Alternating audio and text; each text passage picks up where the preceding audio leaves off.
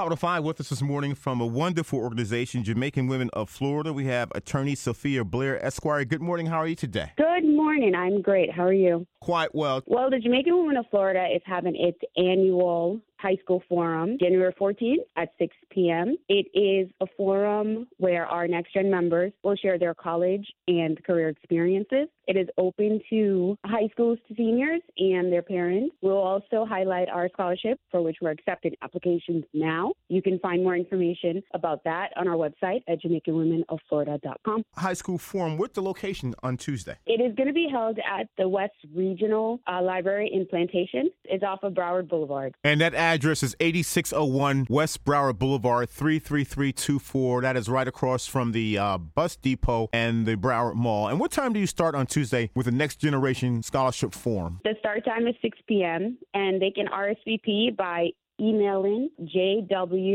jwoflorida at gmail.com. High school students, any particular grade level? Senior senior students would be most beneficial since we will be sharing our college and career experiences to help the high school seniors transition from high school to college. Any information available on financial aid? Yes, the Jamaican Women of Florida does have their scholarship and we're accepting applications now. You can find the details about the scholarship on our website at JamaicanWomenOfFlorida.com. It is absolutely free and we will also be serving refreshments, and we just encourage all the high school seniors and their parents to come out. It's a very rewarding event. We do it every year, and we always get great feedback. Come out and support us on January 14th at 6 p.m. at the West Regional Library in Plantation. The high school forum, talking about the scholarships. With us from the Jamaican Women of Florida, we have attorney Sophia Blair. Thank you so much. Thank you for having me, and take care.